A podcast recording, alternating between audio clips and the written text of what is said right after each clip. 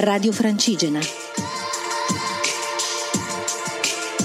Una via antica verso un nuovo mondo.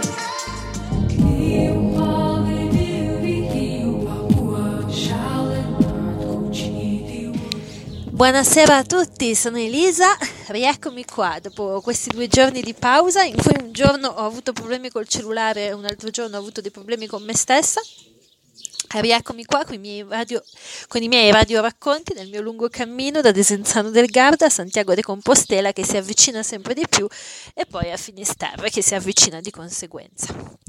Nel periodo in cui non ci siamo sentiti ho raggiunto la città di León dalle Mesetas, una delle più grandi città del Cammino di Santiago, insieme a Pamplona e a Burgos, eh, una città molto viva, come tutte le città spagnole, e molto interessante dal punto di vista delle architetture e della struttura della città, come tutte le città spagnole e comunque come tutte le città europee. Da lì, ieri, mi sono messa in cammino verso Astorga, uscendo dalla lunga e larga e lunghissima periferia di León, che è un cammino in mezzo um, alle industrie che dura parecchi chilometri.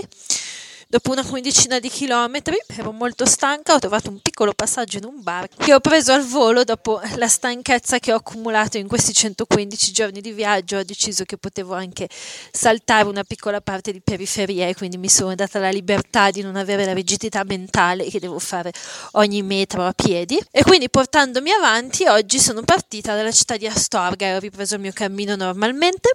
Ho fatto una ventina di chilometri, molto lentamente anche questa volta, continuo a camminare molto lentamente, molto piano, ma cerco di fare un esercizio di sfruttare e di godere tutto quello che mi circonda, in quanto tra un paio di settimane, se non mi succede niente, se tutto va bene, se Dio lo vuole, a questo punto sarò a Santiago de Compostela che mi viene già un po' di emozione solo a dirlo. E quindi niente, questa è veramente l'ultimissima parte di viaggio cammino piano, dicevo, e sto cercando di fare questo esercizio di godere sempre del momento presente, senza pensare al passato, al futuro, ma di, come dicono gli spagnoli, di sfruttare, no? il verbo di sfruttare, che significa sfruttare e godere di ogni singolo momento di questi giorni di cammino, di queste ultime due settimane, di tutto quello che vedo nei miei occhi, gli odori, i cibi, gli incontri, anche se non sono moltissimi i miei incontri, ma cerco